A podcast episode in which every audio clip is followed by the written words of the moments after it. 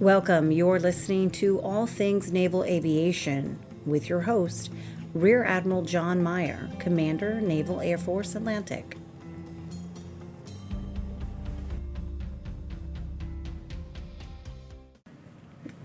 Welcome to All Things Naval Aviation. This is Rear Admiral John Meier, your host, Commander Naval Air Force Atlantic, and today I've got a special guest, Commander Adrian Jope, call sign Catfish. He is the lead of the Physiological Episodes Action Team, or the PEAT, and uh, really great to have you here today, Catfish. Thank you, sir. Thank you very much for having us. This is a great way for us to get the word out. On it, it is. You know, you gave us. You've been doing superb work for the team here for a number of years. Uh, you outbriefed the air boss and I. Now it's probably a little over a month ago. Uh, I did see your uh, TED talk online, and as I uh, joked uh, with Catfish, you know, TED talks are supposed to be 15 minutes. Uh, his video was about an hour and a half, but man, it is it is deep. It goes you know all the way uh, to the bottom of the issue. But for this audience, if you don't mind, could you uh, tell us a little bit, you know, just the, maybe at the very outset, uh, explain the difference between a physiological event and a physiological episode for us? Yes, sir. So flying uh, in the aircraft, obviously uh, air crew could get and develop symptoms, and it could be as a result of uh, some pressure anomaly in the aircraft, uh, with anomaly with the environmental control system, uh, or some uh, aircraft oxygen system uh, type OBOGS symptoms. Now, if those symptoms are attributed to an actual failure in the aircraft, that's what we call a physiological event or a PE. And when we cannot tie those symptoms to a failure in the aircraft, sir, that's when we're looking at a physiological episode. That, that makes perfect sense. And, you know, over my years of flying, I've had a couple of events that uh, I think now, with the clarity of hindsight, uh, rapid decompression or cat loss of cabin pressurization at altitude uh, or oxygen uh, problems that I've had where I ran out of LOX. I mean, I'm sure. so old that the aircraft I flew had LOX in the in the Prowler. Um, but we didn't. We weren't too smart on those things back sure. then, and uh, this really uh, I guess maybe came into into the the news, if you will, around 2012. I think is where it started to emerge, and it came to a head in about 2017. We stood up the PEAT. Can you talk about that that history of that a little bit? Absolutely, sir. And and we saw a little bit in the Air Force. I mean, remember remembers the F-22 uh, had some issues as well. Yeah, there's a 60 Minutes uh, yes, episode that yeah, I remember watching and thinking at the same time, oh, Bogs, huh? Right. Don't we have right. something like that? Yeah, it was. Uh, Yes, sir. So we started tracking uh, these events uh, about the 2010 timeframe, and then we saw a kind of gradual increase and then a rapid increase in 2017. So much so that with T45, uh, we actually shut down the training pipeline, which, and I think we're we're gradually getting back to where we were, but that was a major uh, issue, obviously, for the tactical uh, aviation pipeline. Right. We're uh, still recovering from yes, that sir. a little bit today. You can't just turn off the pipe for, I want to say it was about nine months, I think. It was a few months, yeah. Uh, but the nice thing is we've seen a dramatic uh, decrease in Ps, and, and I'll get to that here in a second. F 18, you know, fortunately, we never had to shut down uh, the aircraft, but it got a lot of attention, rightfully so, from flag officers and obviously Congress. And so there was a, uh, a comprehensive review that was conducted at PAC Fleet, and out of that, uh, they, formula, uh, the, they formulated the PEAT. There was a direct report to VCNO to get after this and try to figure out what was going on with the aircraft. And we did find some stuff with the aircraft, but we also found that you know the human has a big aspect and a, and a big role to play uh, in PE. But fortunately, uh, the top line message, sir, is that since 2017, uh, the the respective peaks in T45 in July of 17 and then with F18 in November of 17, we've seen a 94% decrease in T45 PEs and a 79% uh, decrease in F18. So that is really a good news story as a result of the stuff that we've been doing. Yeah, that, that certainly is the definition of getting after it. Sure. Right? So your guidance was pretty clear, and I think from the formation of the PEAT, uh, you as the lead, but in coordination with BUMED, uh, physiologists, flight surgeons, and, and, outside experts as well, uh, you have gotten after this. Can you talk a little bit about some of the findings that you had, some of the major findings? Because there were a whole lot of yes, findings and things, but uh, we don't have time to go into right. every one of those. Right. Uh, and so the PEAT, uh, I would I would look at our charge as uh, kind of a conductor of an orchestra, uh, where we're kind of top line messaging and getting those uh, different organizations that you talked about, so the fleet and BUMED and academia uh, and industry all playing together to kind of get after this. Uh, and what we did was a, a, root cause corrective action where there were two independent teams from T45 and F18, about 100 plus individuals, 30 organizations, and about $50 million, where we went to go leave no stone unturned. Uh, there were two independent teams, and they uncovered 567 recommendations. Um, which we eventually consolidated to 466. So that's a lot. It's not and a lot of consolidation, but that is uh, a lot of lot of stuff to get. It after. is, and, and, we're and we're tracking that to zero right now. We're closing those out. We're about 60% complete since we started doing that. But uh, we outbriefed RCCA uh, in February of this last year. Uh, all those recommendations. Um, and some of the major top line uh, key findings and I think everybody was hoping for that smoking gun, right. and we never did find that, sir. We found kind of a stacking of degraders, and the yeah, safety and center. Right, and important with that, with those findings, is also I think very important is what you didn't find. Right. Right. So that's you yes. didn't find the smoking gun. Yes, we, we didn't, but we found some things that uh, you know there was a lot of information or some conjecture out there what we thought it was, uh, and you know, these are some pretty uh, major uh, things that I'm going to say, but uh, we did not find contamination. 20,000 plus samples. We, we found stuff as what OSHA would continue uh, would consider uh, an irritant level, so parts per billion, where most of their standards are in parts per uh, million. So that was done uh, with those samples, but independent toxicologists looked at as well. So that OBOGS air was very, very clean. Uh, what we've been educated from the get-go as aviators, we've always heard of hypoxia and decompression sickness. Uh, that's all we've ever really talked to or trained to, uh, and it's neither. Uh, it's not hypoxic hypoxia, and it's not decompression sickness. And uh, hypoxic hypoxia, just for the, the audience, is uh, a lack of oxygen. Yes. So if you're breathing what you think is oxygen and it doesn't have the requisite oxygen, you effectively become oxygen depleted. Yes, sir. Hypoxic hypoxia, sir. right? And, and, the OBOGs, again, putting out very clean air, uh, non-contaminated air, but uh, producing high-quality oxygen, but never below 21%. And a lot of aviators didn't know that. I didn't know that before I came to the team, that the OBOGs cannot take oxygen out of the air. So below 10,000 feet, that's ambient. That's what you need. Uh, so uh, that's a big thing that we're getting into the systems knowledge and into aviators' minds of the training. And with DCS, I mean, to have decompression sickness of kind of the dive type injuries that we talk about, where we were doing hyperbaric oxygen therapy for a long time, we haven't treated uh, a pressure related PE uh, with HBOT for a year now.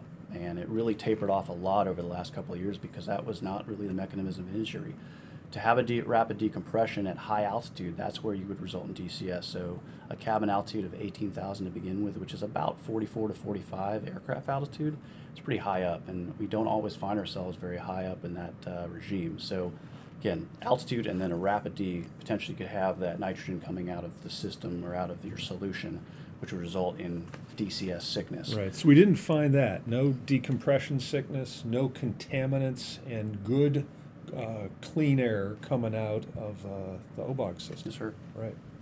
So, what did you find?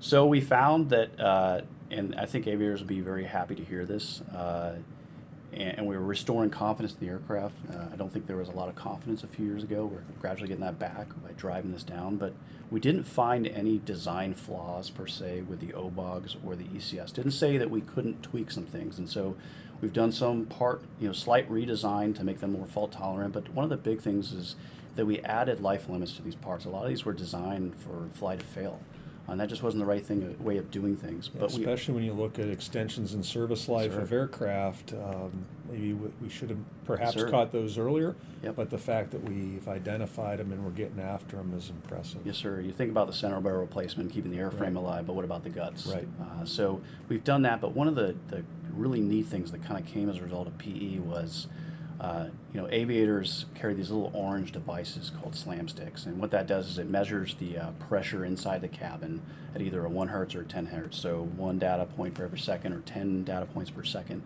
We found that when you pair that with the aircraft maintenance unit data, uh, the MU data, uh, and we get enough of that from a bunch of different aircraft in the fleet that we start to be able to kind of build the environmental control system. Uh, and aviators, I think, were very concerned about uh, pressure related PEs, and rightfully so, because there were aviators that people knew that were down for quite some time. But we were able to really get after the pressure side of the house, and we've dropped pressure related PEs since the institution of Hart by uh, 88%, which is a big drop. And that really started kind of in March 2019. It's fully outfitted throughout the Growler and Super Hornet fleet as well as Legacy Hornet.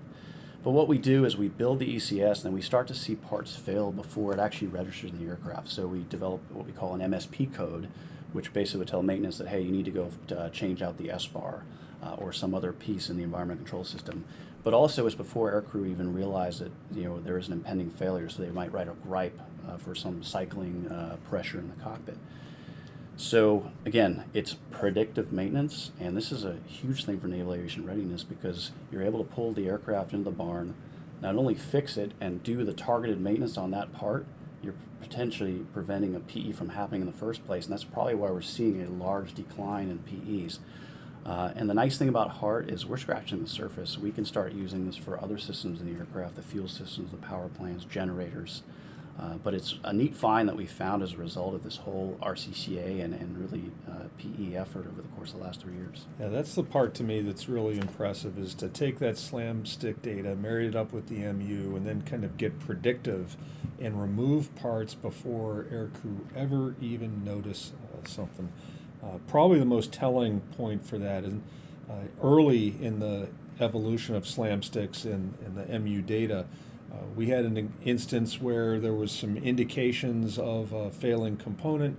Uh, that information didn't get to the maintenance department in time, and then sure enough, before they could actually swap that out, we had a PE in the aircraft. We were fortunate that it was uh, a relatively minor PE, Right. but I think it was that point that really reinforced to the air boss and I that no, this is absolute. If this uh, flags a component, that aircraft's down, we change that uh, that equipment out or that that uh, component out, and then we restore it to Yes, up status.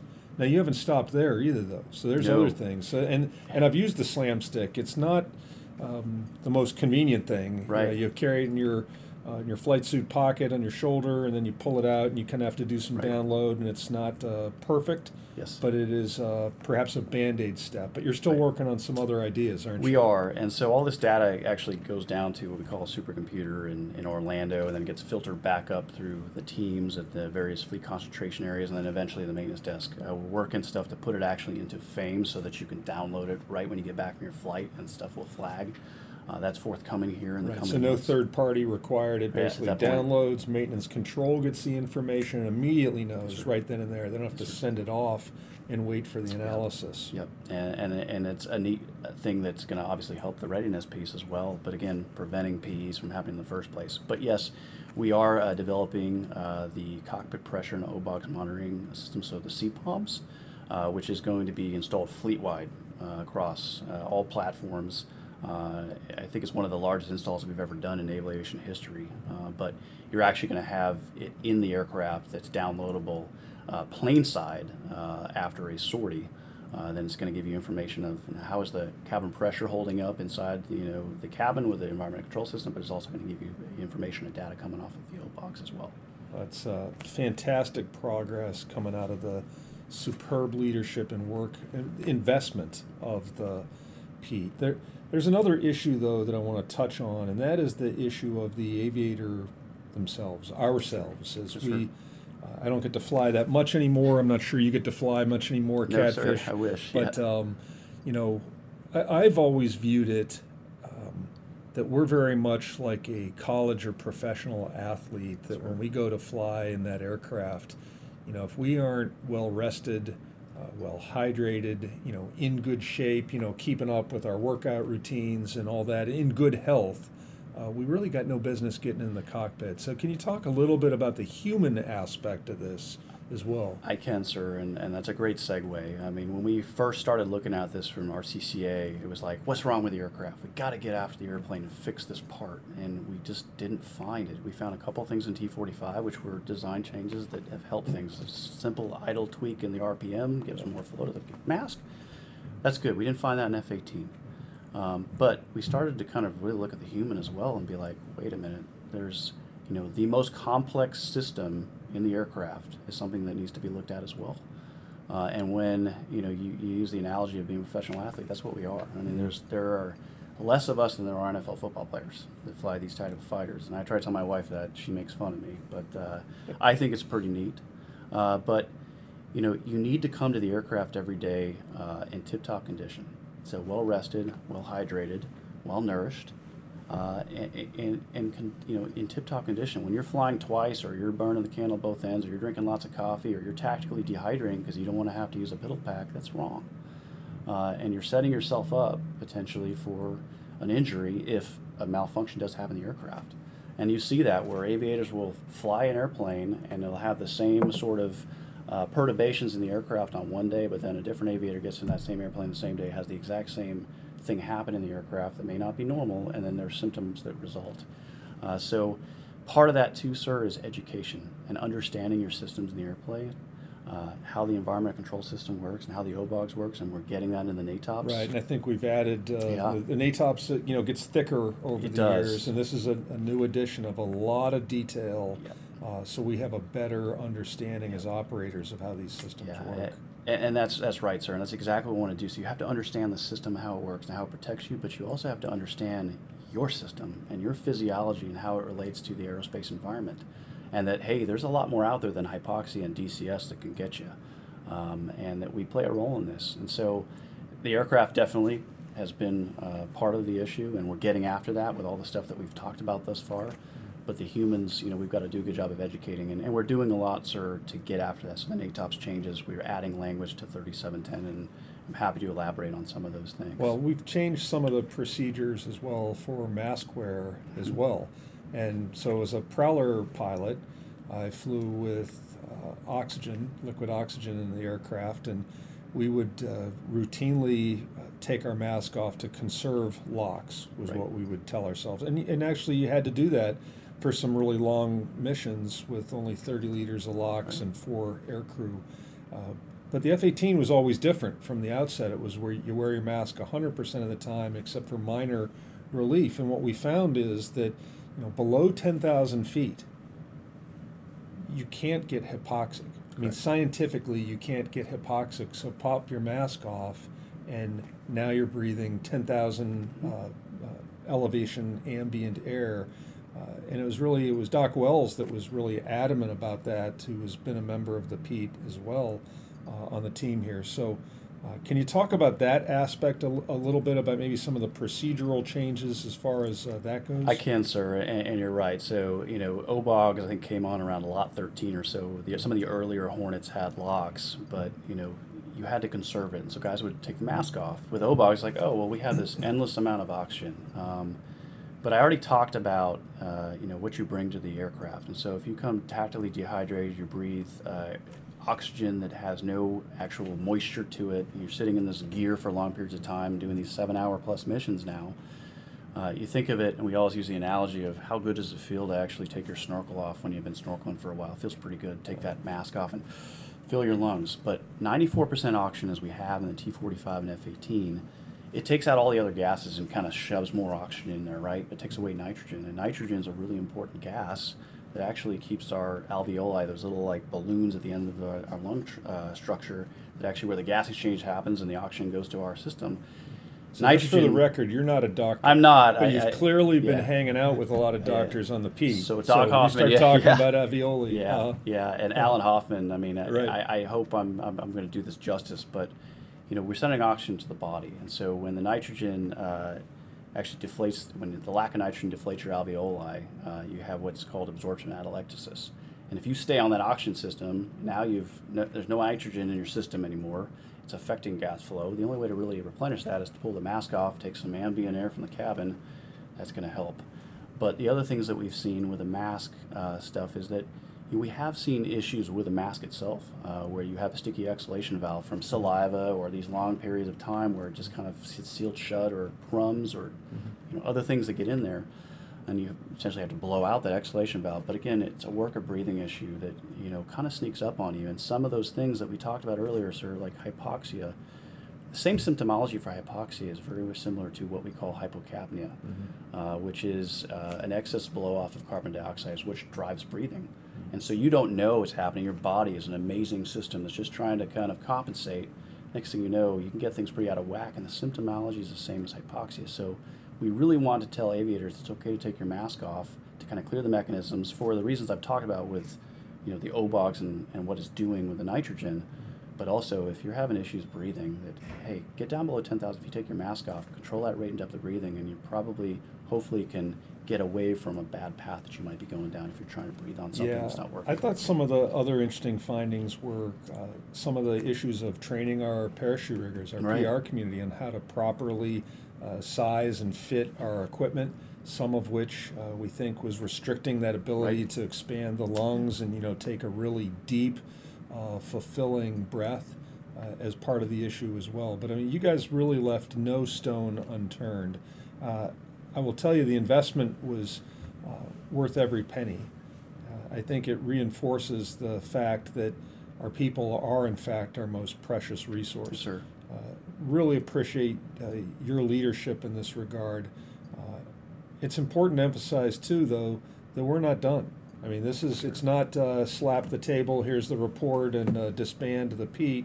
Uh, you're going to continue on this process, and I would argue that as long as we have any PEs, uh, that's, that's too many. I mean, we're certainly driving this to zero. So, Catfish, to you and the entire team, Doc Hoffman, uh, who was here with you Sure. uh, as well, and others, uh, superb, superb work. Thank you, sir.